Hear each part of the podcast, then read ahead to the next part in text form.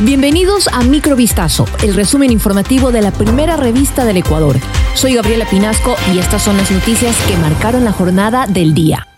El presidente de la República, Guillermo Lazo, emitió un decreto que dispone proporcionar seguridad dentro y fuera del país para expresidentes, ex vicepresidentes y sus cónyuges. El documento, que fue firmado el pasado martes 7 de noviembre, modifica otros dos decretos que el mismo Lazo había promulgado en junio y agosto de 2021 relacionados con las condiciones de seguridad de las ex autoridades. La reciente disposición manifiesta que el Estado deberá proporcionar protección y seguridad a los expresidentes y ex vicepresidentes de la República y a sus cónyuges por periodos mínimos de dos años para el primero y de un año para el segundo, tanto dentro del territorio nacional como en el exterior, contados a partir de la finalización de sus mandatos. Además, se especifica que estos plazos podrán alargarse sobre la base del informe de riesgos que la Casa Militar Presidencial obligatoriamente elaborará para el efecto.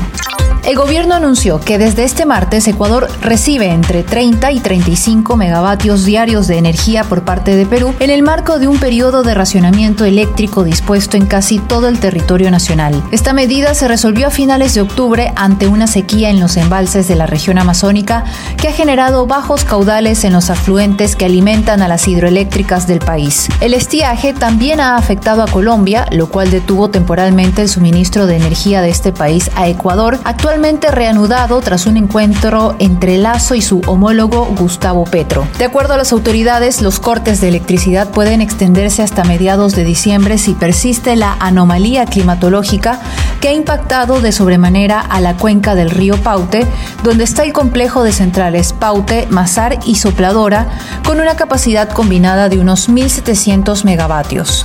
El presidente electo Daniel Noboa regresó este miércoles a Ecuador tras una gira de más de dos semanas por España, Italia y Estados Unidos, centrada en temas económicos y de inversión. Durante este viaje cumplió una agenda que incluyó un almuerzo con el rey Felipe VI, una conversación telefónica con el presidente en funciones del gobierno español Pedro Sánchez y una reunión con el secretario general de la Organización de Estados Americanos, Luis Almagro. Sobre su reunión con el Fondo Monetario Internacional, Noboa indicó que tuvo como finalidad de establecer alianzas que permitan el apoyo financiero y el aumento de comercio exterior para el país. En Estados Unidos, Novoa aseguró durante una reunión con ejecutivos del grupo financiero Barclays que la reforma tributaria que prevé acometer una vez que asuma el cargo no contempla una subida de impuestos.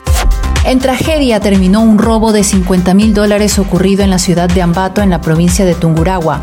En su huida, los ladrones sufrieron un accidente y el dinero se les cayó en medio de una carretera. El asalto armado ocurrió este martes 7 de noviembre cuando personal de una cooperativa de ahorro y crédito de la localidad trasladaba una fuerte cantidad de dinero hacia otro cantón. A la altura de un paso lateral de la vía Píllaro, las víctimas fueron interceptadas por dos individuos que se movilizaban en una motocicleta. Mediante el uso de armas de fuego, los sujetos amedrentaron a los ocupantes del vehículo en el que se trasladaba el dinero que fue sustraído. No obstante, los perjudicados dieron aviso a la Policía Nacional. En medio de su huida, los delincuentes sufrieron un accidente de tránsito con otra camioneta que circulaba por la vía y los billetes salieron volando.